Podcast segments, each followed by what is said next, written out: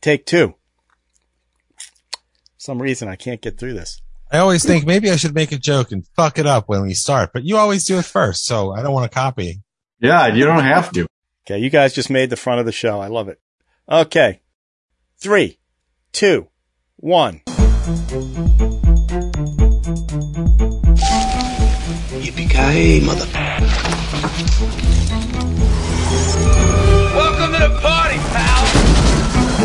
Welcome to Yippee Ki Mother Classic. I'm Ralph Quattrucci. I'm Sean Paul Murphy. I'm Deborah Murphy. I'm John Quattrucci. I'm Chris Coker. And I'm alone in the great darkness of the universe, and that's okay with me. But are you alone? That is the question, the eternal question. Um, it's classic because we're doing one film tonight that I got to bring to the table because I spun the wheel and somehow I landed on me. Don't Well, actually, that- wait, wait, wait. Let's let's be clear. You spun the wheel twice. well, It it was a first landed technicality. We couldn't, uh, Yeah. we Yeah. couldn't go with that one. I'm No, no, that's fine. Whatever. because you never hold of- grudges. You remember you? No. that toy? You remember that toy, the eight ball, where you'd Yes. ask it Yeah. the question, Mm, does he really love me? And the answer said, no, he doesn't. Ask Shake it again. later. does he really love me? That's No. right. Keep shaking All until right. you get the answer you want. Answer. I get It's it. called Magic Eight Ball. Maybe they'll sponsor the It's show. called producing the show. All right, Now, how let's do come a, they, they've done that movie on Battleship? How come they haven't done one on the Magic Eight Ball? yet? Yeah. That's Well, they did the Ouija that. board. They've done Clue. You know, there's a bunch of them. But Yeah. why don't you write it, Sean? Find some has-been actor and write one. Um, you, the, Yep. wonder if I get Michael Perez. No, no. Ooh, I, now, you said that. I didn't say that. I don't think he's a has-been. Let's do a round of what'd you watch, John. Let's start with you. Okay, so um, people have been telling me about the show for a while, and I just haven't watched it. But with my new iPhone, I got Apple Plus, uh, a 90 day thing. So I watched, started watching Ted Lasso Thursday night. Uh, excuse me, uh, Sunday night, and I've watched two seasons in in two and a half nights. It's a what a great show. I I, I uh, was totally bowled over by it. It wasn't what I expected. Uh, it's funny. He's uh, Jason Sudeikis is great in it. The cast is really good. It's got a it's got a lot of heart to it. And in a and you know me, I bitch about these shows all the time that they're woke and cynical and all this other stuff. Um, it's just a show about a, a a good guy who's who's a nice guy and how people respond to that niceness. But it's in London. It's set in London. For those who haven't seen it, I would, I can't recommend it highly enough. It is so, it's such a good show and I can't wait to finish it out. Um, Everybody that- dressed as Ted Lasso last uh, Halloween. they did. Lots of Ted Lasso sightings. Yes. It's so good. And it's, I mean, it, it's so English too with all the F bombing, you know, everybody F bomb in front of little kids and stuff. I'm like, wow, this is and you, great. and wait, But and you stuck with it? I did. I just, I love it. And, and, uh, I hate, I hate soccer. Like, I hate football. I hate it. I, I can't watch it. And, and there's not a ton of that in this show. There's really not. Um, but it's just the cat. It's just so good. I can't, I, like I said, I can't, I can't wait to finish it. It's so good. That's what I'm watching. I've never seen that one. Oh, see it. Yep. Sean and Debbie, what do you got? Well, we, um, we did go to the movies to see everything, every, anytime, anywhere. Or was it anywhere, anything, all at once. anytime, all at once? Or I liked it. I don't think Debbie liked it. no. But we were watching Why? something. Why? Wait, wait, back. Why didn't you like it, Deb? Well, first of all, what's that about? My son raved about it. My seven, eight, 17 year old. It's like this unhappily married woman Oh, that's really right. doesn't like her husband. She has Mm. a troubled relationship with her daughter. Now I know why he said it Well, reminds that me makes of a lot of sense, Ralph. That- he can't say, yeah, he said it reminds me of you. And she's about to, they, her and her husband own a, a laundry and they're about to lose it to taxes. And, um, suddenly her husband cha- identity changes and he tells her he's from the multiverse and she's want, wanted by this evil creature that's going to destroy all known universes. And, um, so it's, she eventually begins to participate in this, you know, multiverse romp. It's an action film, Okay. you know, so, and a comedy. Right. And And, Michelle, it's Michelle Yeoh, right? Michelle Yeoh, the lead. Yes. And, and Debbie, you did not like it? Yeah. Not at all. Why? That's clear. Um, those kind of movies, once you've seen one going in the multiverse, you've seen them all. Was there a beam into the sky? Um, No, there, I don't think there was a beam Oh, into this. car. Shocker. What? That's every Marvel film, Ralph, not just the multiverse. I, I don't know. Multiverse is that a thing? That's, Yeah, That's, yeah. The multiverse It's is like the uh, uh. Utanium, Divide- Obtanium, or whatever the hell. It, You divide- Vibranium. then another reality Vibranium. happens. But I'll tell you something that she has been liking. We didn't finish Obtanium. last night was the new um, Paul Schrader film that's on HBO Plus. The card counter? the card Yes. counter. That's supposed to be good. Yeah, Oh, it's really? excellent. It's kind of like this movie It and is. kind of like Taxi Driver. Is that with Oscar Isaacs? Yeah. And kind Yeah, of he's like really every good Paul. Schrader movie, I guess. Yeah, the uh, trailer looked good. didn't he direct that one with uh, Ethan Hawke playing the priest? Was that yes, I'm going to actually mention that tonight. First Reformed. That's an First excellent Reformed. movie. That's a You see how everything's film. connected? You don't have to go to the multiverse. It's just in life. It's just one thing leads to the next. Well, how do we know Drew's not in the multiverse? He is. Well, I'm a big fan of Michelle Yeoh, and I've heard that she's really good in the movie, and she's in one of my favorite movies, um, uh, Heroic Trio, featured in episode 12 of Movie Strange. And uh, I've heard that the movie is really great, but it's its own thing. And if it's its own thing, like the director's last movie, which I saw just recently, I mentioned Swiss Army Man. Yeah. Uh, that's not for everyone. That's not a bad thing, but it's very distinct uh, style and, and way of telling a story that either you'll vibe with it or you won't. And I imagine this movie is the same, except it's a it's a big it's a hit. It's been um, Yeah. one of those movies it's that brought people a back to the reasonably theaters, large which is budget, great. too. Well, it's a small budget for the kind of movie it is. Right? It's not Top Gun or Jurassic Park Six or whatever. But the, when going in, do you know that it's a multiverse film, or is it just You do if you listen to this podcast. Well, now Well, that's you how do, they promoted it. I didn't know that. Yeah, because they show, and I think in the trailer you got to see her do all sorts of different things. Yeah, and, So, and um, Chris- isn't Chris? Isn't that the one you liked better than Maverick? Is that the one you were mentioning, or you said you wish you uh, had seen that it? was the one I had said I wish I had gone to see Right, instead of right. Maverick. okay. But hey, Right. you can't turn back the clock. Has anyone here seen Jurassic World yet? The new one? We I had a to fr- weekend. A friend of mine who loves those movies, loves them, walked out after the first hour. Wow, Ouch. He said it was awful. wow. And it's Now doing it's doing big numbers. But he said it was it was terrible. Well, here they What- throw what- everything in but the kitchen sink on this. Well, they've I got- heard it's two stories. Like they, they, they. that's what I heard too. They diverse with the old crew and the Yeah. new crew. Yeah. And uh, I'll, I'll, and, and, and that everyone's given what's his name shit about this this hand movie does. yeah, Chris 'Cause I guess he he does he does it to everything. he controls the Raptors that way. and and a Tyrannosaurus Rex, like he like so, all kinds of stuff. But I was Uh, really looking forward to it. And this guy knows my taste in movies, and uh, I, I respect what he thinks. And the fact that he walked out, he doesn't walk out of movies. wow, Yeah. Wow. that's yeah. a big one. So Chris, what do you watch or see or what? Um, so I, I, I finished uh, Stranger Things season four. Um, it was like I said before, it's more Stranger Things. It's almost too much Stranger. was it better than season three? Which I did. I did not like season three. No, I the didn't thing get all about the way through it. the the thing about this one is is that it's um it's not an entire season. It's volume one. They're doing two more oh, episodes. Oh, they're breaking it up. July. So Yeah. it's kind of broken up, and each episode is like an hour and fifteen minutes long. Wow. right? And then the final episode, so it's only seven episodes, but the final episode is actually an hour and 40 minutes. So it's a feature length film. Yeah. So in actuality, it's probably more time, even though it's fewer episodes than Yeah. another Stranger Things season. Long story short, it's okay. Uh, you know, it's probably not my favorite. You get the feeling like it's building up to the ending. Uh, the end fifth season probably.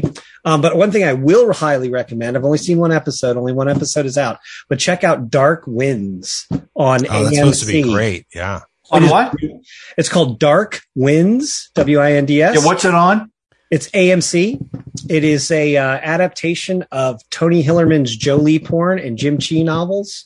Um, it seems like they're going to be adapting an entire novel per season, and Awesome. uh, it's it's really good. And uh, it's ju- I, you know I'm I, I like anything uh, you know Native American-y, and and it's it's basically Oh, that's with the guy from uh, uh, Reservation Dogs. He plays Joe Leaphorn. Anyway, Yep. point is, it's really good. Uh, I like the first episode very much. I recommend it. It looks a little. It's funny because I, I think it has a kind of a lower budget. Sometimes I think the the scenes show a little bit because it's set in the seventies.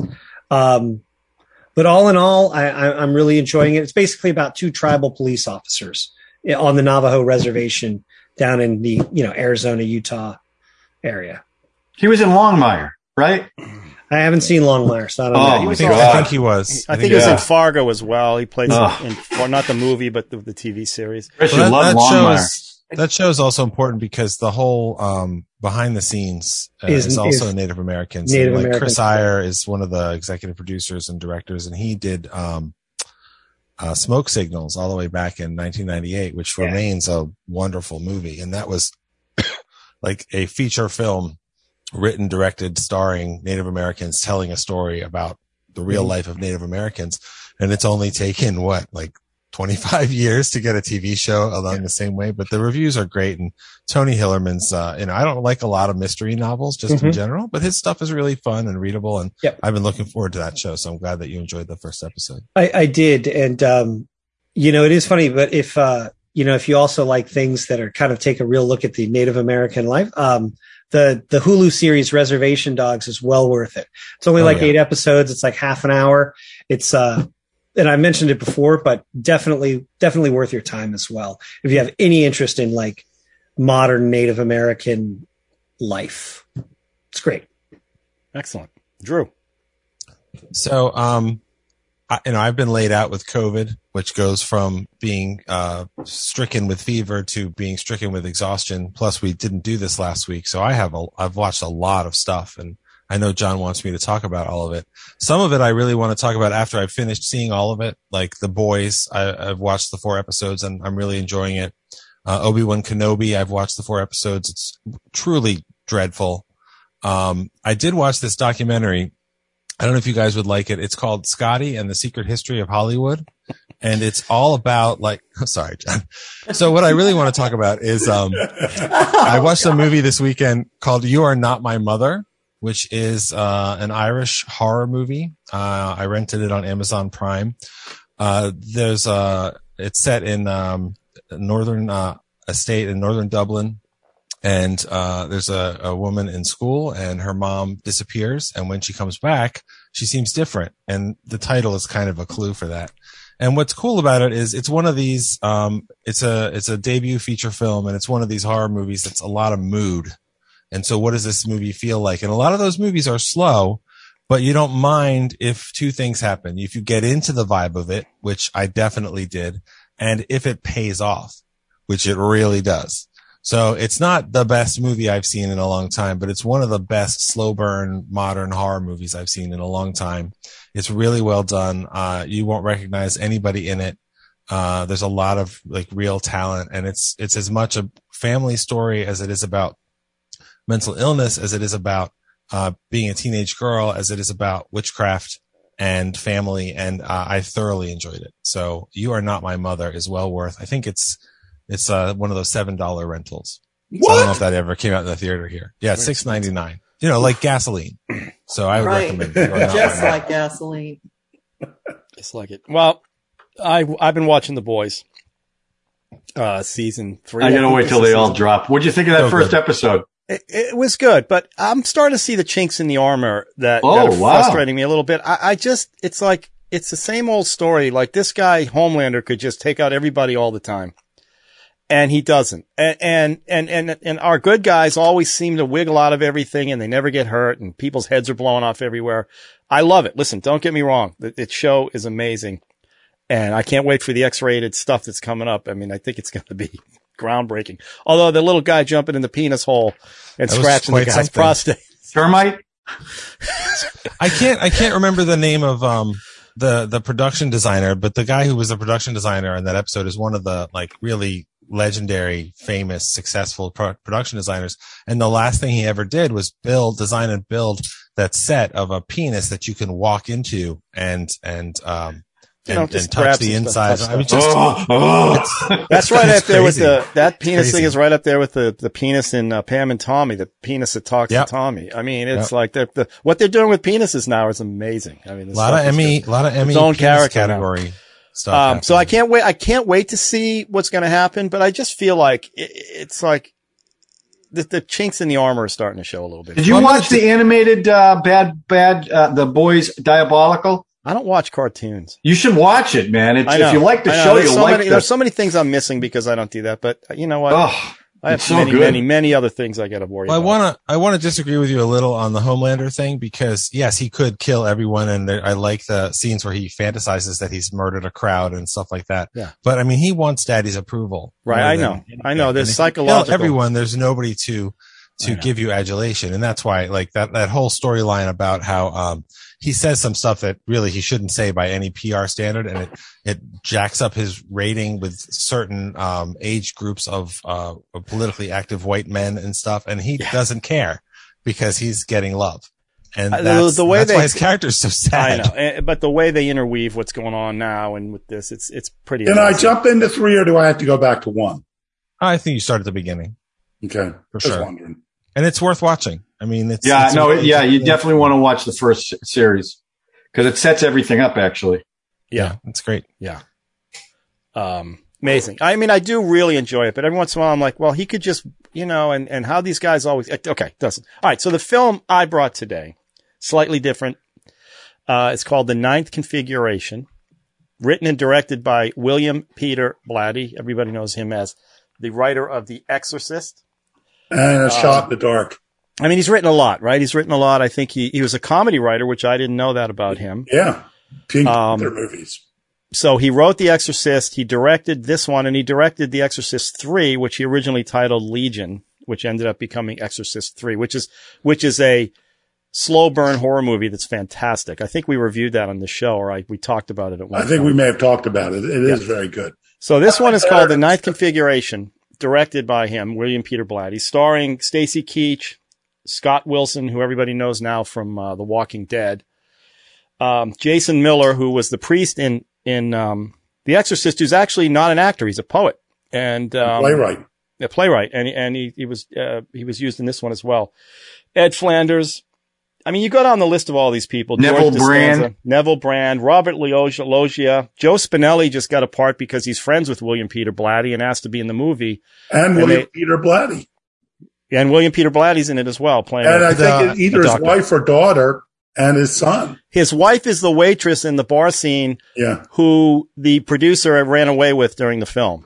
The guy's Huh. actually in the film. He plays the uh, person Wow. they call when they say they want to do the Great Escape. That guy produced it or was an executive at Pepsi who ended up going away with Blatty's wife who played the waitress. Wait a minute. His wife left him during the film? They they they had an affair and you know they when I by left him I mean he went they ran away together. Did they So- come back? I don't know. You'll have to ask him. Ralph, you can't Uh, leave, leave us hanging like that. And Stacy Keach's wife is in it. She plays one of the bar, one of the, uh, the, uh, motorcycle gang who he punches. It's the one he punches in the gut. I guess Ouch. she was uh, driving a little crazy on the set, so he took it out like that. Anyway, so the ninth configuration is basically Shutter Island. I mean, if I want to give it away.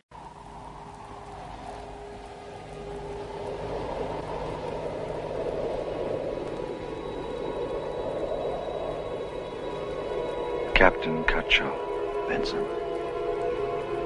In order for life to have appeared spontaneously on Earth, there first had to be hundreds of millions of protein molecules of the ninth configuration.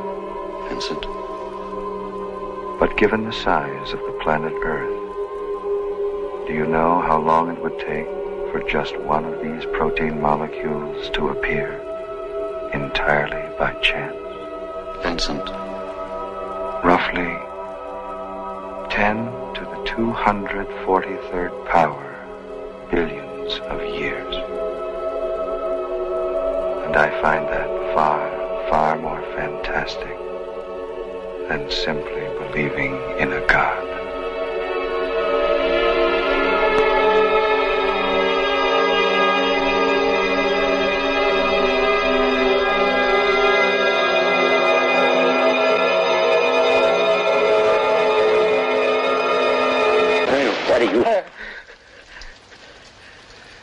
It's, you know, it's, it's about a cl- castle, a military, um, Castle um, in the Pacific Northwest. Northwest. It's actually shot in Bulgaria, though, I think. Yeah. But it's a castle in Northwest that, uh, people who have had breakdowns, it's an asylum, basically. Yeah. And there's a new psychiatrist going to run the asylum name, uh, uh, Captain Colonel Kane. Kane. Col- What's that? Colonel Kane. Colonel Kane. Um, and Ed Flanders plays the doctor who's in the in the asylum, and so Kane arrives. Medical doctor. He's a medical doctor. Um, so it's a group of, Or it's is all, he? well, we don't know. We do know.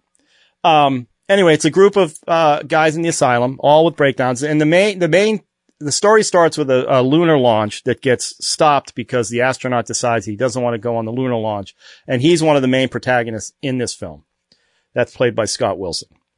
So, Uh, cut, Cut, shot. Kutcher, Kutcher or something. Uh, Colonel. Kane comes in. Well, it turns out, I think we kind of know, we figure out that Colonel Kane is actually a patient and he's actually a guy named Killer Kane. I think the book was called Twinkle Twinkle Killer Kane or something like that. Yeah, William Peter Blatty's book, based on his book.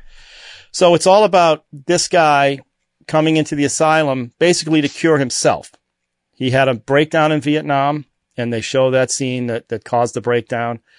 And his purpose now is to save somebody, anybody to make up for the horrible things. He's a, he was a, a well-known killer. Everybody knows who Killer Kane was. Yeah. Killed many hundreds of people with his bare hands. Mm-hmm. But really, the movie is again, William Peter Blatty exploring, does God exist or not? Uh, the Exorcist, he explored it. If there's evil, there must be a God. Or if there's God, there must be evil. Exorcist 3, he does the same themes in that. And Ed Flanders actually plays a priest in that film that's friends with George C. Scott, who reprised the role, uh, from the first film of the detective. Um, and William Peter Blatty is always exploring these themes in his films. And he was, he was raised or he was taught by Jesuit priests in Georgetown. So he's got a very, um, religious upbringing. I'm not saying he's super religious. I can't, you know, I listen to the commentary track and I can't quite get where he stands, except he's constantly exploring, does God exist or not? And why is there evil? And why is there good? Well, if he's there's Catholic, evil, there but must be he's not a good one because he's been married four times. Well, I guess Four times. what does wow. that seems, that, That, seems would fine never to me. happen in real life. That seems perfectly fine to me. Um, so the title, ninth configuration, that is an equation that has so many numbers. It's, it's, it's, it's the equation they use to determine how life started on Earth. That some molecule landed on Earth and the equation breaks down and Earth is so big that this equation is so big and the, the solution is so outrageous that the only solution you can have is there must be a God that created this because it's way too complicated and the coincidence of this one molecule hitting the right place for a human being to start is impossible. So that's where the title comes from. well, in order to have life to appear spontaneously on Earth, there first had to be hundreds of millions of protein Right, molecules right. So the proteins, that's the where the- ninth configuration. Right. But given the size of the planet Earth, do you know how long it would take just one of those protein molecules to appear by chance? Roughly 10 to 200 to 43rd power of billions of years. Wow, you really calculate that out. Yeah, and I find that far I find that far far more fantastic than simply believing in God. Well, that's the thrust of the film right there. Yeah. You just nailed it. Um, I quoted it. what I love about this film is i i it's his comedy writing. He's a, he was a comedy writer who decided to do Exorcist to show people he could he could do serious writing. This film is both very funny, very dramatic. It's it's, it's slightly obviously pretentious because there's a lot of you know stuff being floated around and you know uh, overacting obviously, but but I find the humor the reference, they do movie references, they're doing Shakespeare references, they're referencing all kinds of stuff. Everybody's a little wacky and they're trying to determine are these guys pretending to be insane or are they really insane? Uh, I believe that Scott Wilson's character, the astronaut, actually had a breakdown and he explains his breakdown and what he was so afraid of, which I found amazing. And Debbie, I can't wait to get your take on this stuff. Oh, The idea that I don't want to be trapped on the moon alone oh, and if I'm really alone, what that means and his, the actual miracle that happens at the end of the film that supposedly actually happened to William Peter Blatty, his, yeah, I just I just I just saw that. yeah. So, Oh. and the, the miracle was, we know, well, we can explain what happened, but you know, the, the metal shows up in the car that he's in. Um, I, I just love this film. And Stacy Keach was a last minute replacement for, I think, Nicol Williamson or somebody who Nicol, couldn't yeah. do it. And Michael Moriarty was supposed to play the astronaut. But Scott Wilson's performance and Stacy Keach's performance, I just think are amazing. I, I, I couldn't take my eyes off them. Jason Miller, uh, playing the guy who's doing a, uh, a Julius Shakespeare Caesar play with dogs. with, with dogs and, and, uh, what's his name? Uh, uh, Spinelli. Spinelli as the casting director. He had lived all his lines too. He had lived everything. Yeah. Um, and the message, I haven't watched the movie, and I, I remember watching this years ago and not quite picking up on what's going on. It's pretty obvious, so I, I was kind of Well, it's it's pretty obvious that it's difficult to pick up what's going on. I think on this film, and there's well, no th- different they expl- it wraps up pretty well, Can, but I, can Yeah. I can I go first? absolutely, I would love you to jump. Well, I got to tell you, we watched this Sunday night, and um, we had to watch it with commercials.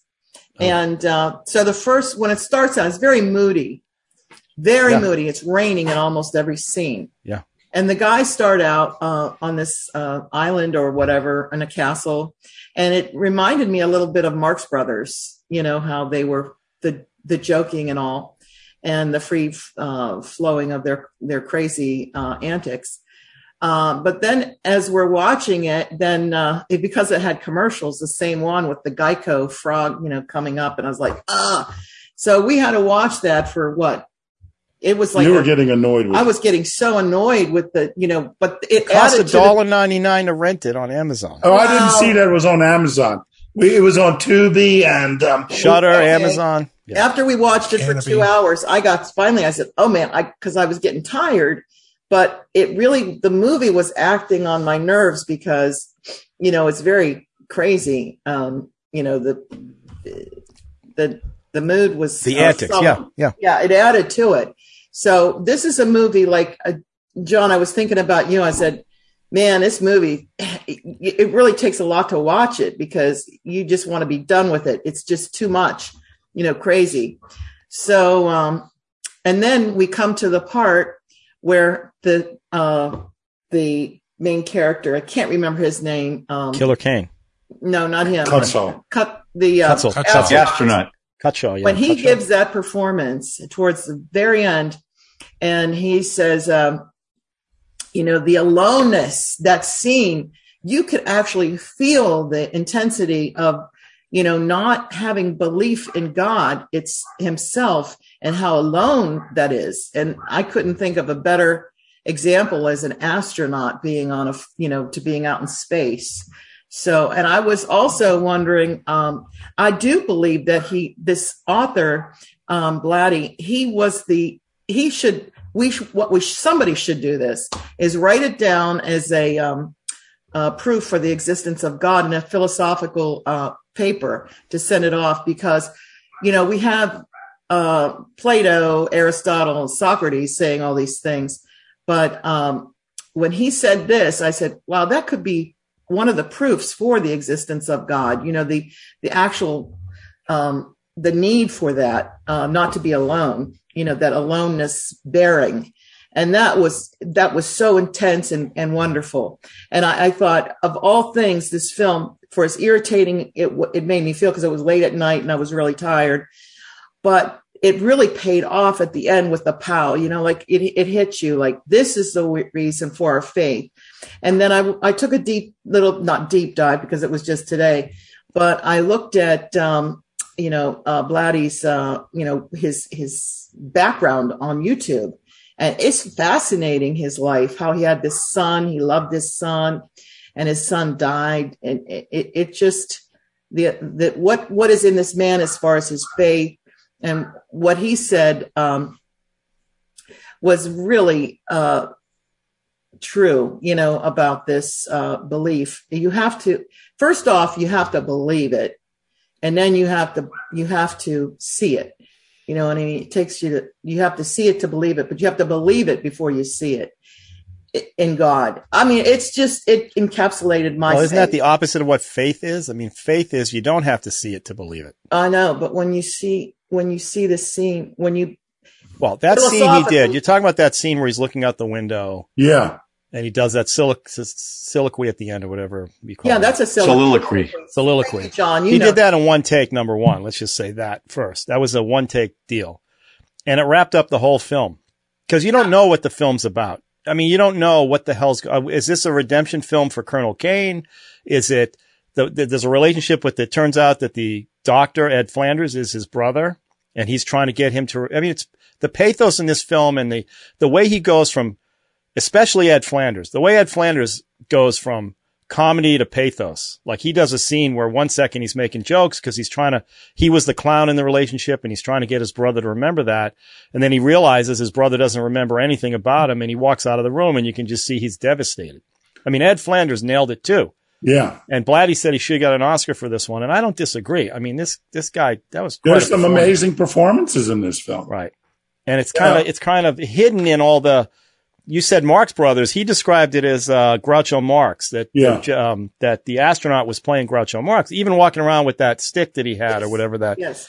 and, and really be the honky thing he did. Honk honk. Well, that's Harpo.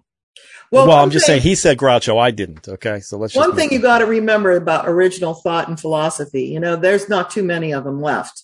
And for to be uh, 2022 and come up with this philosophy, you know, I mean, I, I got excited about it. I, I have a minor in philosophy, not like I'm a great thinker, but I, yes, you are, baby. I like to think a lot. And I, I like, I can't wait for one day when I die and I go up and I see Plato and I could talk to Plato and we can have a truly platonic relationship.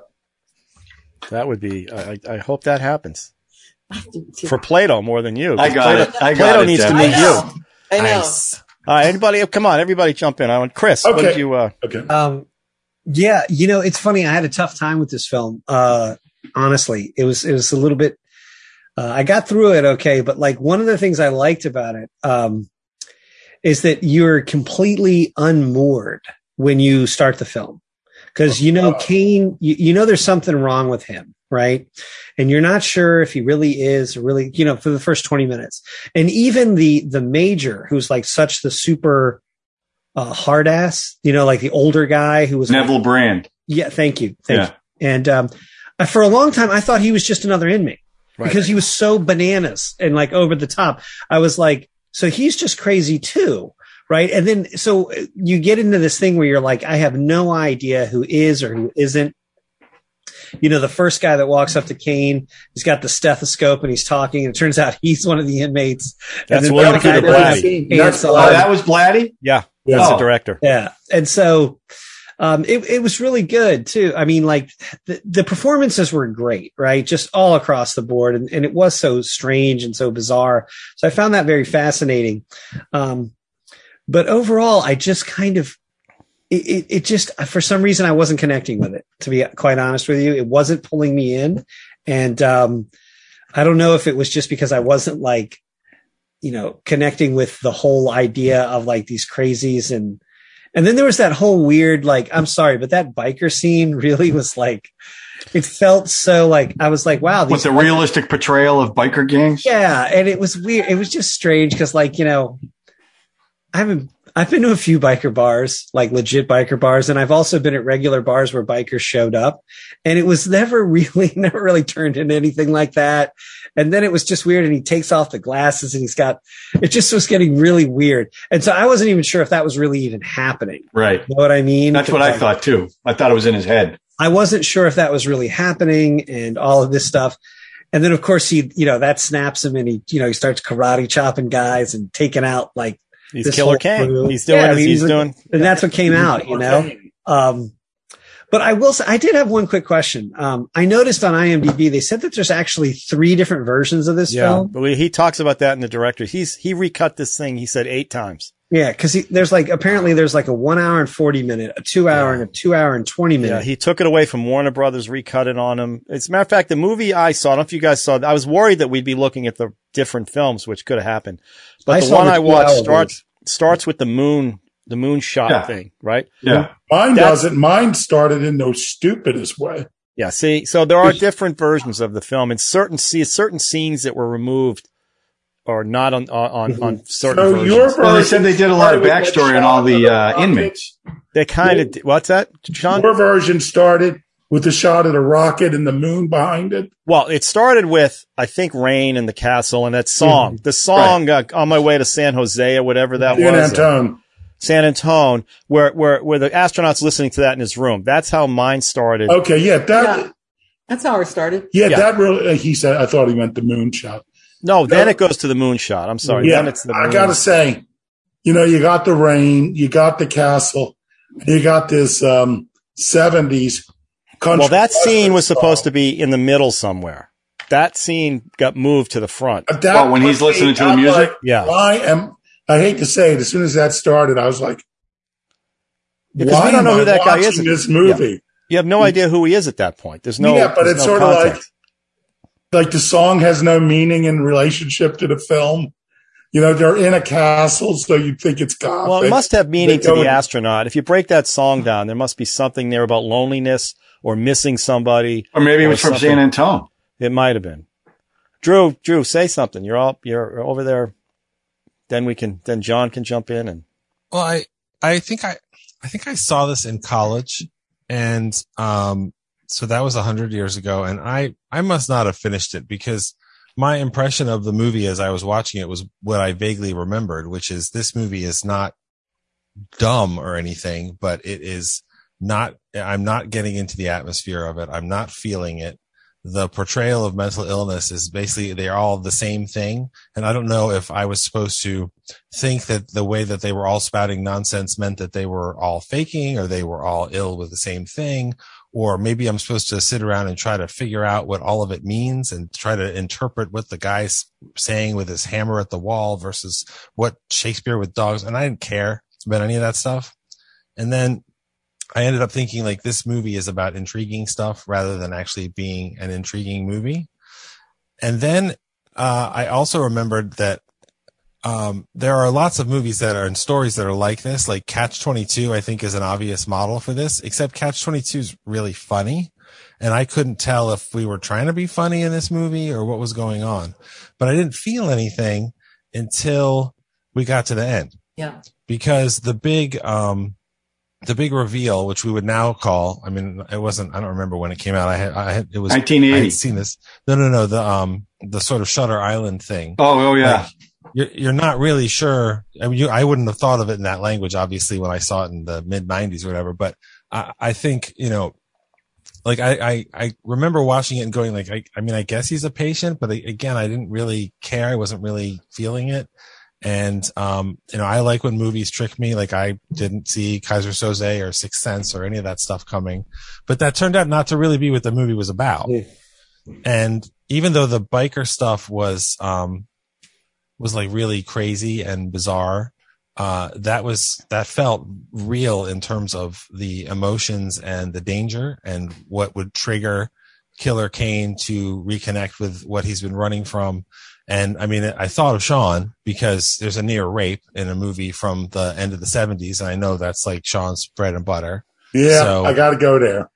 Yeah, of course. But you know, I mentioned earlier First Reformed, um, which I recommend if you haven't seen it, and that's a Paul Schrader's movie about uh, uh, Ethan Hawke is a priest who's very troubled with uh, the same kinds of things. Like God is omnipotent. How is the world full of agony and pain? And in that movie, he's really gets um, uh, upset about the idea of the the world is changing, the ice is melting. It won't be a place that we can survive. How could God let it happen? So it shares with this movie this huge scale and this the the small um, location that's left for you as a person. And I also I, I was looking and you know they they shot. I guess they, they actually call it the Castle Eltz. They say in the movie Castle Eltz was brought over brick by Mhm. brick. Um, They had to explain it. Germany.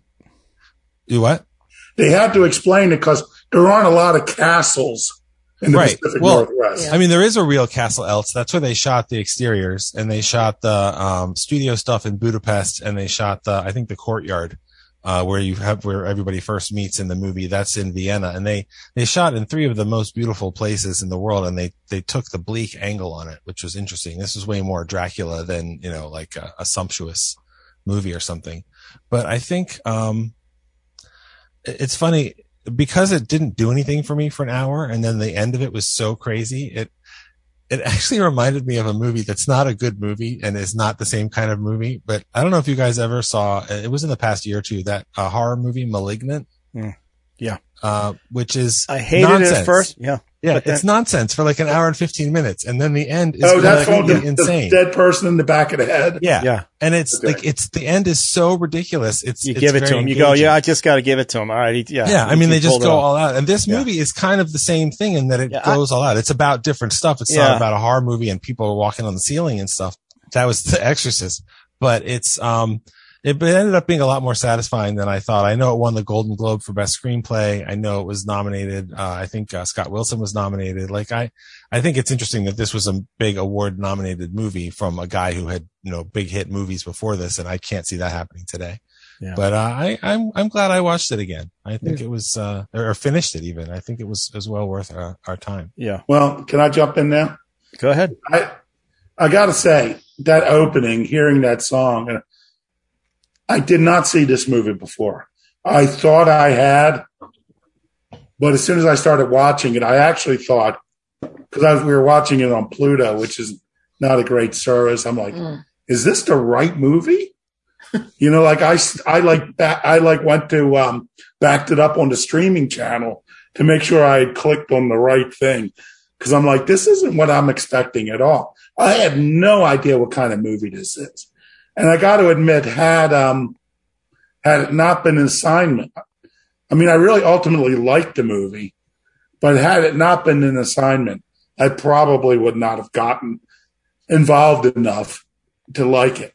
Now, this is a, re- it's like it, it's hard to believe a studio like Warner Brothers, well, because it was a late 70s film, it is believable, would make such a weird personal statement. You know, obviously they, this wasn't a film that they're like, people are going to be chomping at the bits to see this movie. And apparently his conflict with Warner Brothers was they wanted to sell it as this is the guy who did The Exorcist so that people would think it's a horror movie. And he didn't want that. And, you know, so um, that led to his break with Warner Brothers. But, you know, this was, you know, it was probably not an expensive film. You know, it was very, a lot of it was in just a couple rooms. You know, had a very nice cast. And I reviewed some of the cast, like, was it the Italian, the Spinetti guy who was like in Godfather 2? His Godfather, Rocky. Rocky. And I'm sorry to see he was a hemophiliac and apparently accidentally cut himself and died. You know, he was like 52. Oh, that's a shame. You, you know, but um, it was you know it was a very good cast. It meandered. It was funny in places. I always like Jason Miller. You know, to me, I never liked The Exorcist the first couple times I thought it because I thought as a horror movie it just relied on shock. But the older I got, the more I watched Jason Miller as the priest in that film, and I thought he's the one that's grounding this movie. Yeah, it's a relationship with his real. mother. It's all about his mother and faith. Yeah, I mean, he is. He's. I think you know, for someone who's not an actor, Yeah. he's an amazing actor in that movie, and he was, and he was good in this. I was like wishing there was more of him. And we got Robert Loggia and blackface singing Al Jolson. You know, That's one of the scenes that was cut out of one of the versions. Moses Gunn was Superman. Moses Superman. Gunn, Superman, yeah. yeah, yeah. You know, so I mean, there was like, Well, and all the references, all the references to films that they were shouting out at each other, and uh, you know, anyway. there were a lot of great lines like, "I'm a Buddhist. If in case of emergency, call a llama, call me a llama or something." right. And then Give he says, and he says this. He's go, when he's going through the files looking for his right. He goes, "There's there's numerous uh, too too much to enumerate." it was Yeah. like, you know, you really Uh, had Scott Wilson was just on fire in this. Yeah, one, I he- think. He- I know my Yeah. rights. I demand to see my urologist. You know what I'm saying?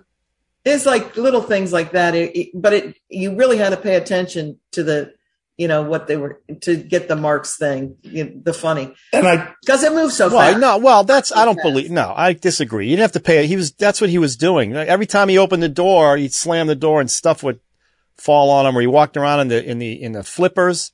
I mean, the comedy was broad. What, what about Robert Loggia flying with the jetpack? Oh, yeah. well, that was And the next thing you I see, mean, you hear the crash, and then the doctors. You know, the doctors always popping up everywhere, taking people's temperatures and you know all kinds Yeah. of stuff. So That I was- I think mean, the comedy that was scene broad. Blatty and Kane, you know, and Blatty's there, you know, like deadly serious. He's got the stethoscope and he's telling them about it, and he's one of the patients. Right. And then the real doctor, because he doesn't have his pants, you know, comes Well. Blatty has his pants. He Yeah, took his yeah. pants. Man, yeah, when the when the MPs are dragging the guy away, it's like, don't wrinkle those pants. See, this is you guys are hitting all the, the good spots. And it was like MASH. In, in a way, it was the Marx Brothers uh, meets MASH. Maybe. And and I just lo- I I like the banter, the quick banter, but I I think that that movie would have been better cut slower, so you can just you know you see the crazy and the crazy and the mood, the rain scenes just really added to it. Plus the Geico thing kept coming up, you know, with his eyes, and I was like, It I took you a long it. time. Can't stand it started anymore. liking I was like really angst, wasn't I? all right, John. John's the only one. What do you got?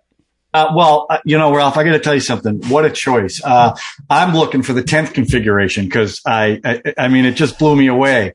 Um, Have you so- been practicing this all day? No, no. Uh, the performances were like incredible. Scott Wilson from In Cold Blood, Neville Brand from Stalag 17. Um, so I really appreciated the performances. I have to tell you that I also had to watch it with commercials and I looked forward to every commercial that came up because I can, I can say that this was one of the worst movies I've ever seen. Really? I- It I hated it. at the end. It, it, it, it grabbed me a little bit at the end, but it didn't make up for the, what, however long I watched. It made no sense to me. Uh, it was all over the place and scattered. I, it didn't sink, it didn't suck me in at all. It did a little bit at the end when, when, um, Wilson made that speech with, uh, uh, with Keach there with the blanket over him because you didn't see that coming. And then when he carried him down the stairs, it kind of grabbed me there. I didn't like it. I, I mean, I found it, uh, grind. It was a grind to get through it yeah. um, that bar scene was just ridiculous to me. It was like cartoon characters. Uh, even, you know, the, yeah, there was danger, but th- they were so cartoonish that I was like, this is that I, that's why I thought to Chris's point, I thought it was in his head. I said, there's no way this could be real, what they're doing. So, uh, yeah, I didn't, I, I- I just thought it was awful. I, I really did not enjoy it at all. I liked, I shouldn't say that. I, I, I did, I did enjoy some of the performances in it. Okay. I would, ne- I, I can't take away from that. Like I thought Scott Wilson was very good. The, the all the levels he had. Uh, and Ed, uh, Lauder, is that his name? Uh, was good too, but Ed uh, Wilson was the best one. Stacy Keach was like, he played it I up until he- the end. He played it the same way. I mean, Yeah. it was like, no, he uh, was he was a very little intense, wooden, slightly Yeah, wooden. right, very slightly wooden. So yeah, I didn't. Um, I, I found it dreary and it made no sense to me. But and John, question number one, because you're a religious man. yeah, what was the thing? You know, So- what, sorry, sorry.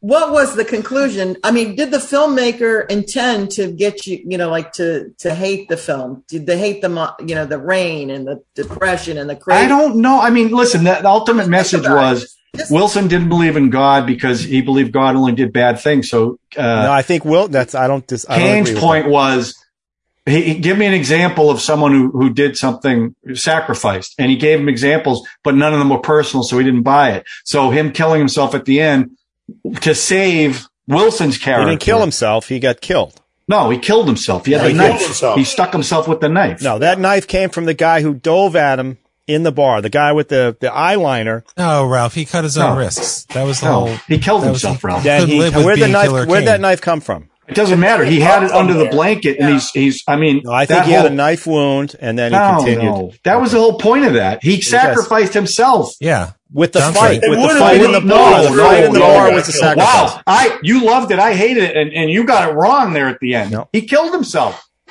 That's what what? the whole He point of that sacrificed. was. He sacrificed himself. I'm Yeah, not going to well, say he killed himself. He killed himself to to He sacrificed himself. And because Well, in his to be- notebook he wrote about shock therapy. That was shock therapy for Wilson's character. That woke him out of it when he did that. So, but but He sacrificed again, himself for the for Scott Wilson. yes, by killing himself. But but the movie itself was just like I said, the best. I, the only way I could. It was a grind to get through it. Yes. and I didn't mind the commercials because it gave me something else to look at. So that's how I Oh felt. my gosh, our commercial was terrible. Was the guy? Well, they were long too. They were like Well, ninety have seconds you guys seen? Have you guys seen Exorcist three? No, Yes. Okay. That's a mix also of very, very dreadful scenes with uh, moments of comedy thrown in it. Com- when I say comedy, I mean humor, not comedy. yeah, yeah. especially Ed Flanders played, like I said, the priest in that one and, and George C. Scott. They have these asides where things just, incongruous things happen that, that, that add to the comedy element, but it doesn't take away from the dread in that film. And it's one of the, you know, one of the most, has one of the most famous scenes ever of really nothing happening down a hallway. That is just, it's a, it's a great scene. I, I'm going to tell Debbie something. images. I'm going to confess to Debbie something Yes. that as an atheist, as someone who definitely does not believe in God, this movie made me go, hmm, now I can see why, you know, the ninth configuration, you break it down like that, why people would go, you know, this, it's impossible that this could have happened. It's, it's improbable. It's impossible. Then, then the only obvious thing is there has to be a higher power. Yes. Okay. There has to be. I still don't buy that, but this movie made me go, you know what? I can understand why people, why that is. And I think the, I just think William Peter Blatty's take on faith and good and evil, I just jive to.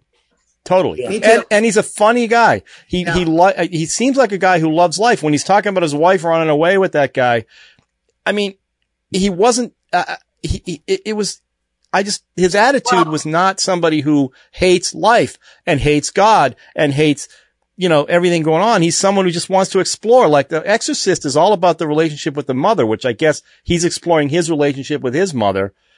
Cause it also comes up because the medal that, that he, that ends up St. Christopher medal. the St. Christopher medal that ends up being the miracle that ends up in the, the, the car that Scott Wilson finds at the end that, that affirms that there is life after death. And that really did happen to him. Yeah, did That's you hear right. He the says story? it happened. Well, I- here's, the, I- here's the story. Sean, Sean. Yeah, here's the story. I heard Blatty speaking on a YouTube thing that what happened, and he was explaining why he put this medal in. When his mother was in the coffin, and the Undertaker first showed it to him. This is in reality. this, is, reality. His mother was wearing two medals, and um, and the Undertaker says, "Would you, you know, is this right?" He goes, "I would like that medal." So they took one of the medals off his mother's body, which he kept and was wearing. And then later, when he like went into isolation to write The Exorcist, he was really wrestling with his faith. He was wrestling with everything, his i- you know identity and all. And he said one morning came, woke up and he saw and he heard some clicking and he looked and he was wearing two medals. And he said the second medal was the one he didn't take off his mother's body. You know, and he took that as you know a sign that is It was a know, St. Christopher's uh, medal. that he had Well, left on his mother. So right. now he had both of the medals from his mother. And he took that as a miracle. But here's one thing, you know, it's funny. We were talking about the multiverse and all the multiverse movies. The multiverse is an attempt to try to get past this whole ninth configuration thing. Because I think there was a book by a um, astrophysicist called, I think it's called Six Numbers, which basically says for for the universe to even exist, all six of these numbers have to be the exact numbers Yeah. they are. And if they were off by a fraction, the universe would collapse. You know, it just it couldn't it, it couldn't maintain. And And the odds are so astronomical that the universe came into existence once. I mean, to them, it was literally impossible that it, the universe could exist once and be, you know, and have all these numbers the way they are. So a lot of people like the multiverse. There's nothing scientific about it. It's a philosophical construct. yeah. Wait, is the multiverse a real thing? No, No. it's a It's- philosophical it's to construct. No, but I'm saying you- you- we God. keep talking about the multiverse. I hear about it in Marvel films, but is the multiverse a thing that people talk about outside of the movies? It's a philo- Yes, it's, it's a physics. philosophical construct. Okay. It's to, to explain away God and why God doesn't exist because No, they- no, it's not to explain away God. It's necessarily it's a way to try to explain how the how the universe could come into existence without God. You know, without a, a creator, with chance, because they would say there would have to be billions of universes statistically before this one could just show up randomly. and so they- there have to be billions they, of they, universes. they do this to explain order. Okay. They Yeah. the the to explain the mathematical. and and there's there's order because each universe has its own uh, order to it. Yeah, you know, so- it's a split thing, and then you keep on going till it it happenstance that chance will will win out. You know, you will get to a human being after thousands and thou, you know, millions and millions of years. But I don't buy it because you know it doesn't make sense. Number one, and there's got to be one specific time and place where time was beginning, and these molecules were extracted from the universe, like uh, you know different solar systems to get the exact chemical composition of you know blood or or DNA molecule. I went kind of deep into the multiverse and the theory behind it. But re- in reality, it's like these movies. It's like the next universe is only a tiny bit different, a tiny bit different, tiny bit different. But I think the people who theorized it are like, this universe, there's life. The next universe, there isn't. It's you like, think on one of these Yippee Ki making like people are making bank on our podcast? I think on one of these, we got a lot of viewers. we have a huge number of Patreon subscribers. Because I just, it would be great if that happened. Well, I mean, this was, I, I, listen, this was also an unofficial sequel to The Exorcist because Yeah, I don't know if you guys remember, is- but in The Exorcist, she, Regan looks at someone and says, you're going to die up there. Well, she's Right. talking to an astronaut. Right. Yeah. But no, the, the, the, the years don't line up. I didn't the even- Vietnam War was happening and I didn't even, I didn't even tie that together, but Yeah. Yeah. that's Yeah. actually pretty cool. Yeah, that's William Peter Blatty. I just, I, as, as a non, as, a, as an atheist, I find William Peter Blatty's take on faith and religion interesting and fascinating. And the fact that he'll explore it the way he explores it, good versus evil, all that stuff, I just, I jive to him. And I, I found Exorcist 3 to be just a, a really well done film by, by, by him. And, and that's why, that's why I, I, and it's funny, you guys don't appreciate this film as much watching it. I appreciate it way more now than I did when I watched it years ago. Well, they say I the just- more you watch the film, I've, uh, I've read other reviewers of it and other videos. It's like the more they say you have to watch it a couple times, and the more you watch it, Yeah. the more you'll appreciate I it. see. Well, I super, I, I Chris, you want to have a watch thing. party? We'll watch it a few more times, you and I. What the hell? Let's I got to check. I have it on Laserdisc. I got to see what version that is because the one I have is the Blu-ray, and I think I- that's the final. I, I will I say this, talk- John. Yeah. I'm sorry. Go on, Drew.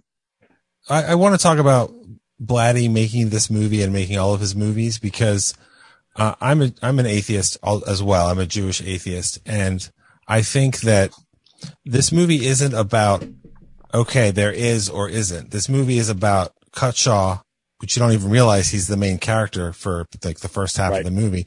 It's about him struggling because he is about to go into space, which is I mean, the, the, the vastness of it is, it's literally, uh, an incredible challenge that may not even be possible for our minds to comprehend the scale of it. So he, he says like, wait, there's no, there's no God. We're alone. We're responsible for making our own way. And that, that basically breaks his mind. And he grapples with it and he ultimately finds relief from that with, uh, what he interprets as, as a sign from Kane, who's dead and who set the example of, you know, somebody made a sacrifice and that they got nothing for themselves and that that's the selflessness that, that, um, that convinces him. But the movie, I don't think Blatty is saying, therefore there's a God. I think Blatty is wrestling with it and he has a character that wrestles with it and then finds comfort from that fear because that's the universal fear is that we are alone, that we're all going to die, that it, and, and that can be read as either it means nothing or we can find our own meaning in, in life. And I think, I mean, I, I love watching thoughtful movies about religion and I like discussing it and learning about it because I think it comes from the most basic human impulses that make sense to anybody of any faith or lack of faith, which is, you know, why are we here? What's the point? What's it all about? And the, the fact is, it's entirely possible that you can look at those questions and say, well, there's a God. You can also say that it means nothing.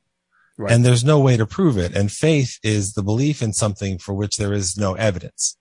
And that is, again, that's a very human thing to do.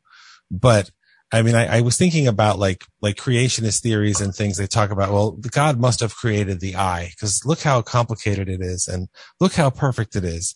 And that's nonsense. The eye is a hacked together piece of fragile shit that doesn't work very well. And that's the nature of our bodies and our flesh evolving over time. There's no such thing as perfect or final or any of that stuff.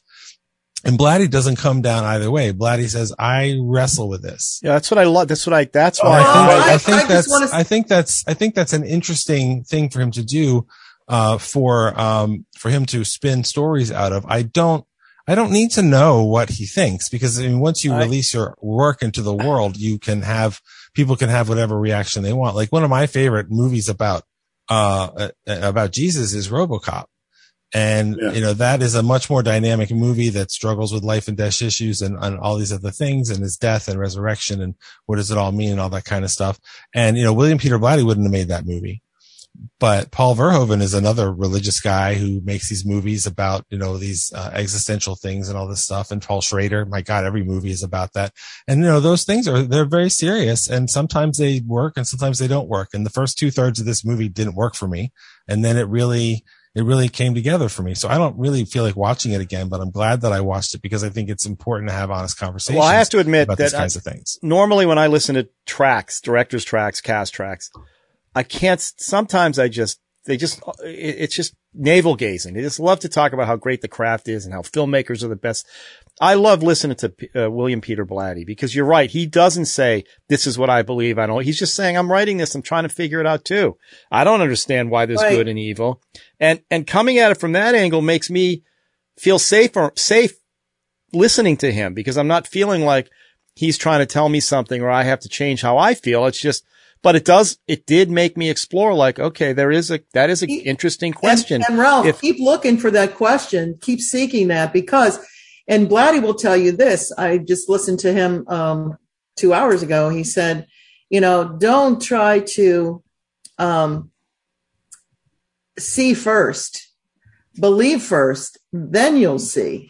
Now, I, I, I, Well, that's, want to believe yeah, say, there, there's the leap right there. That that's and that, that is a leap. But here's the Right. thing: when you're when you're the astronaut and you're looking at some kind of aloneness, you know, you're alone. You're you're not around. You know, nothing. You're you're out in space. Well, the movie that did that for me too was The Abyss, where Ed Harris goes down and he's, he's breathing the, you know, he's going all the way down to the bottom and you realize, oh my God, that is actually alone. You're Yeah. alone. There's nobody else. Marooned is another one that does that for you me. know, too. I'll tell you somebody who, um, who tries to ask these same questions and I think always fails is Ridley Scott in the last couple Alien sequels. Yeah, he's, well, yes. It's Okay. like he's asking all the questions, but doesn't even attempt to put an answer to it, you know? So the last Well, couple alien engineers movies are like, there. are about the origins of life and what does life mean, you know? And it's like, he, you know, he, you know, he brings us to the water, but doesn't let us drink. But here's the thing about this movie. Everyone's talking about Cutshaw, you know, the astronaut. But if you look at Kane, which of course is a very symbolic name for a, a guy who's a killer, you know, because he wears the mark of Cain. But, um, you know, the first killer in the Bible. But now he believes in God, but it doesn't seem to be doing him any good. You know what I mean? Cause, you know, he's, he's as troubled, if he's more troubled than Cut, than Cutshaw. And he's more, unlike Cutshaw, who has doubt and confusion, you know, um, Kane is just filled, you know, is crushed by guilt, you know, and he seen, he's not looking for God for redemption. He's looking, he wants to sacrifice. He wants to heal He wants- someone himself, Right, he wants to heal somebody. you know, to make up, you know, he wants to put his own finger on the scale, as it were. But it's interesting that, you know, Cutshaw, you know, is like God, to him, God gives the universe sense. But to Kane, he's still lost, you know, because he's really relying entirely on his his own, you know, initiative to solve his own problems. And I think that's underexplored in what I've been reading about the movie. Well, we're also missing the Ed Flanders character, the brother. There's so many Uh, shots. There's shots in the film that allude to the brothers together. There's statues on the wall where two people, twins or something. That relationship too is is a big part of this. But really, it is about Kane and the astronaut and the astronaut's redemption at the end. That smile he does at the end in that cab when he when Yeah. he realizes it's a miracle Yeah. is just I mean it lights up. It lights up, It and it's just you feel. I felt the relief in that character. Yeah. And There's a I- reason that literally thousands of movies have been made about these kinds of things, and they're going to reach different conclusions, or they're going to invite you to reach different conclusions. Like as we're talking, I'm thinking about, you know, like I love the movie Interstellar. Yeah. What does that movie conclude? In all of this vastness, love, Love. is the most important thing. That's ridiculous. But I love the movie. I don't care. Then I think about a movie. I was like, well, what movies are there where people are alone? Like you said, marooned. And I thought about, here's a movie that a man is literally alone and maybe even will die and then decides I want to live and I will take action to save myself and whatever happens, happens. And, uh, I think Castaway is a very intense, simple version of the same kinds of struggles that these guys are figuring with because he is without a choice of his own, the victim of great violence and alone. Also, And, think uh, about he's so relatable because he's he's fucking Tom Hanks. Yeah. And you just you want him to live, but you know you you you, you weep when the, the the volleyball floats away yeah. because you don't want to be alone so much that you. I make think it was own friends. Wilson, Yeah, and Wilson. it was a basketball. No, No, it was the uh, volleyball. it was a volleyball. Wasn't it The Wilson, the basketball? It was a volleyball. Wilson volleyball. Boy, I got that wrong. Sorry. Chris, Chris, you- everybody in the Chris, Chris wants to say something. Chris, what did you want to say? Oh, oh, no, nothing. I was just going to respond to you, John, about a watch party. The funny thing is, is I saw the two hour version of this, but I also noticed that like on one of the other weird streaming services like Tubi had the two hour and 20 minute version. And there's Oh, a little wow. part of me because while I'm not an atheist, I am a masochist and uh, wants to watch that version. I felt of the same way. Two, But that's there's with part of me- commercials. That's got to be with commercials. That two twenty. Yeah, I know. but- Tubi is not as bad as Pluto. Yeah, they don't We have had I tell both you on. what, We had both on, and, and we got to the very end. I said, I said, I can't, Sean, I can't stand it anymore. So I did something, and I erased everywhere. we- So we had to go back to Tubi you know, watch on, it on with the guy. On you watch with- Pluto, Oh if you fast God. forward it, it won't let you fast forward past the commercials. Yeah.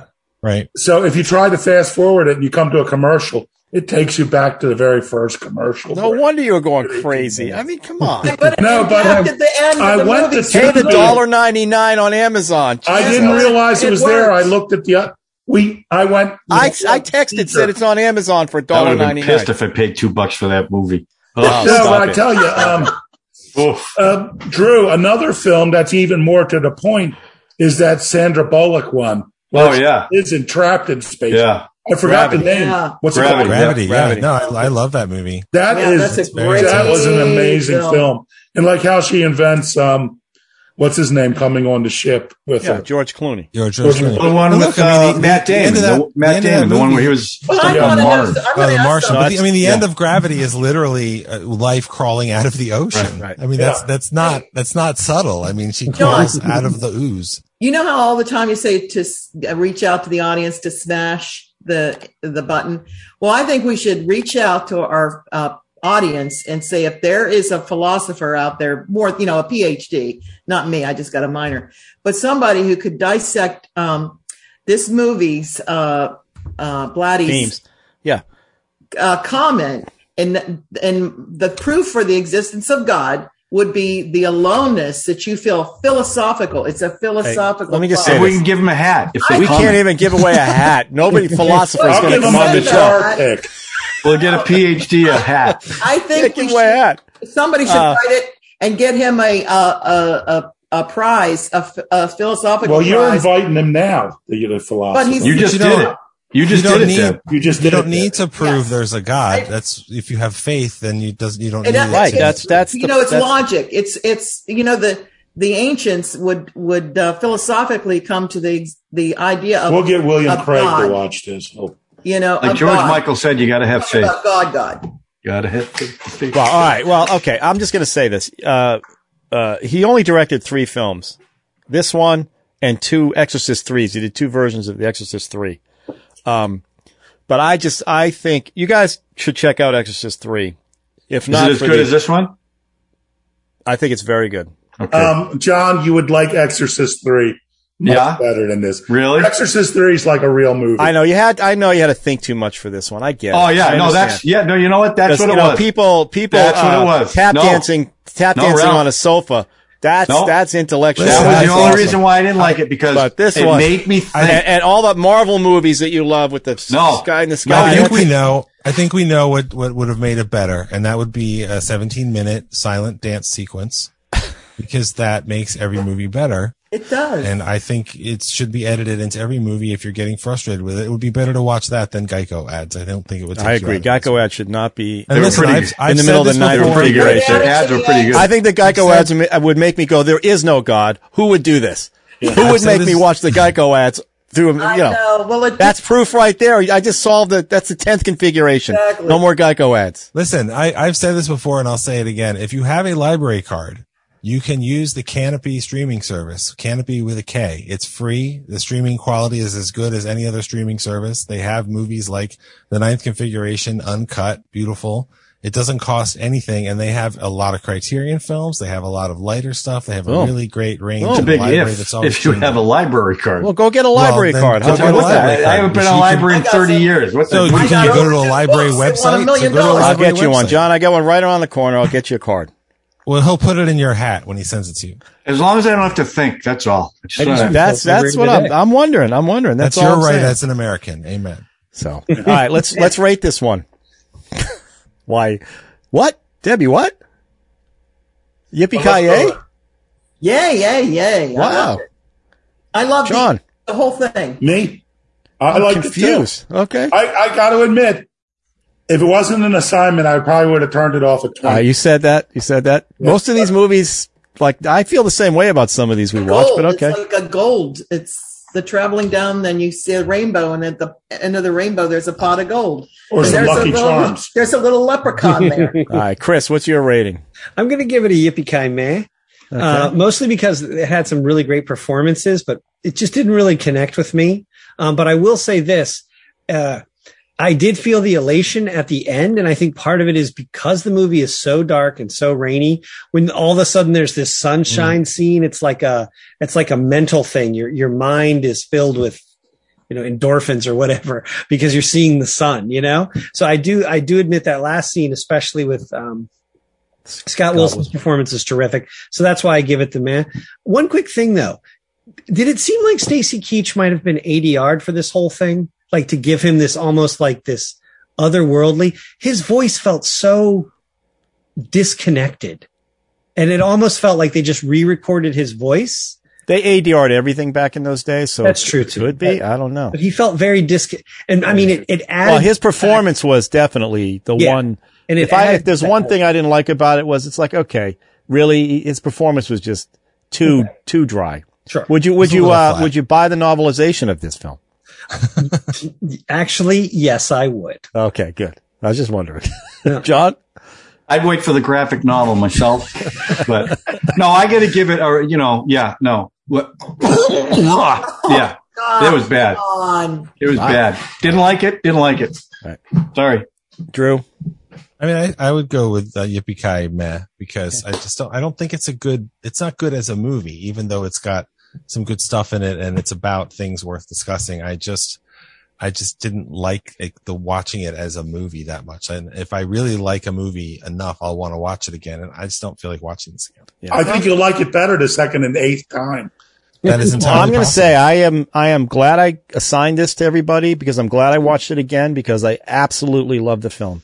And, uh, it, it rekindled that feeling of why I just love William Peter Blatty. I just I think too. that he, uh, uh, he's fascinating.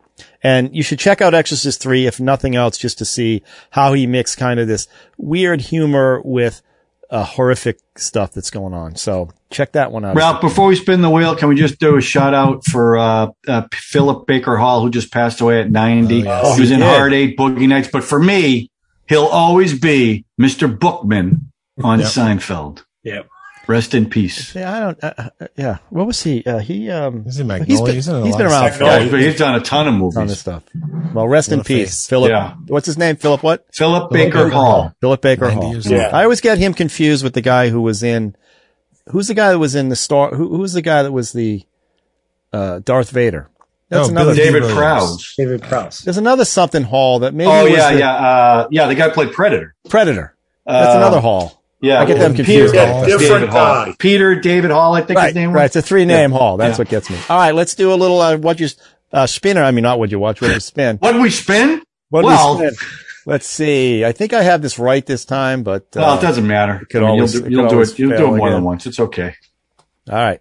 Look, everybody's on there, right? Except me. I'm off. On there. See That's that? right. John, I'm pulling for you, buddy. Who's up there? Thanks, Everybody's Drew. good. Oh, Hey, There he there, is. you go. all right, I can't All right. wait. Chris, you're up. The What's- week. The, what- put- let us know when us- our assignment comes out. Chris, I love your that we're mic calling on. this assignments now. Yeah, I don't like that language. Turn your. No. mic on. Very Um, academic. Just remember, it's a week I'm getting married. Not that there's any pressure, but that is. Oh, the we week I'm should do a married. yeah. We, No, I thought we were no. going to do a wedding thing. We'll do Can that we at the wedding. We'll do that at can the we- wedding. Okay. We'll do a Can we live spin? version. Can we spin to see who marries Ralph next? Whoa, whoa, whoa. Oh, he's get, Drew, he's cutting that out. I'm telling you right now. The fifth configuration. No, Yeah, I'm not. The fifth. I'm going to stick with Ralph, the fourth Ralph. configuration. Mazel tov. Uh, Kelly and I are very much looking forward to the event and also to seeing all of you guys, some Uh, of whom I haven't seen in person ever. And I'm we'll looking forward to seeing everybody live. This is going to be weird seeing us in 3D. Now it's a Right. party. It's not the wedding, right? No, it's a party. The wedding's the day The before. wedding is courthouse. Friday. I'm getting yeah. The party's on How, Saturday. how, The how, wedding is a small how formal is event. It's a The party? barbecue. It's a barbecue.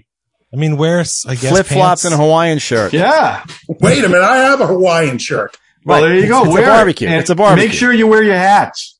Yeah. No, do not wear those. Is hats. that this weekend? next, next Yeah, weekend? next weekend. John will have your hat next weekend, guaranteed. Yeah, I can't wait. I have to. I have to. Dri- I have to fly down there to get the damn thing. I'm getting mine from uh, Sean and Debbie. I'm excited. oh, nice. All right. So yeah, Chris, you you bring the film. Let us know by Friday, hopefully.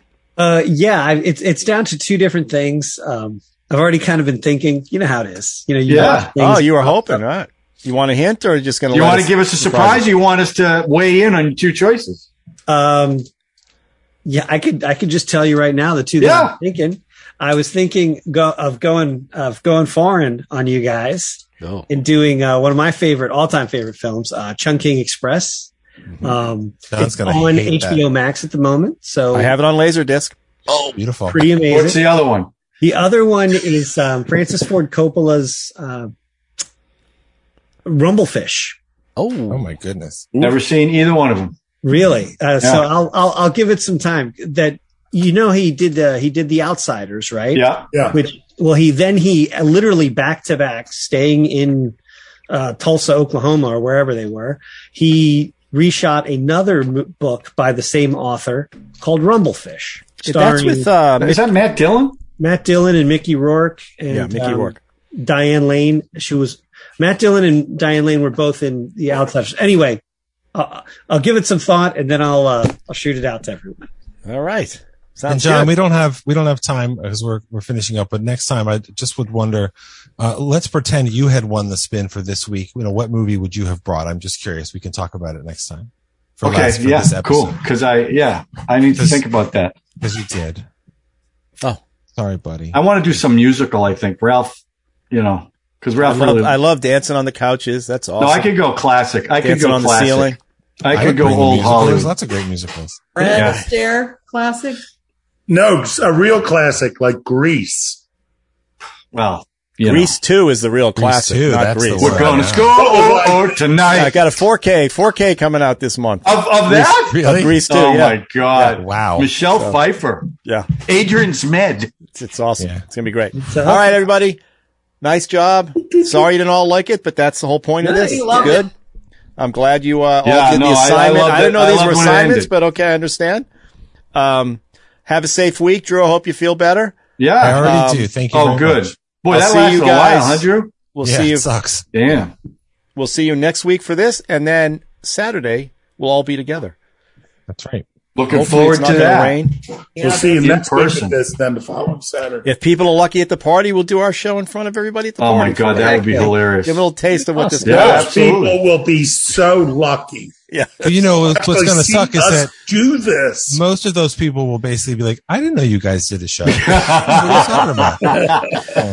We be ought to little get we ought to set Hey. up a computer so they can like and subscribe. On another universe in the multiverse, we're a huge hit. That's all I'm right. gonna say. The multiverse. Just eh, no, we're not that close. All right, all right, everybody. right, have a good everybody. week. Again, love the hats, you guys. They really look Yeah. great. You're gonna have one next week for sure. I'll see you Oh, guys. I can't week. wait. It's only been a month. Awesome.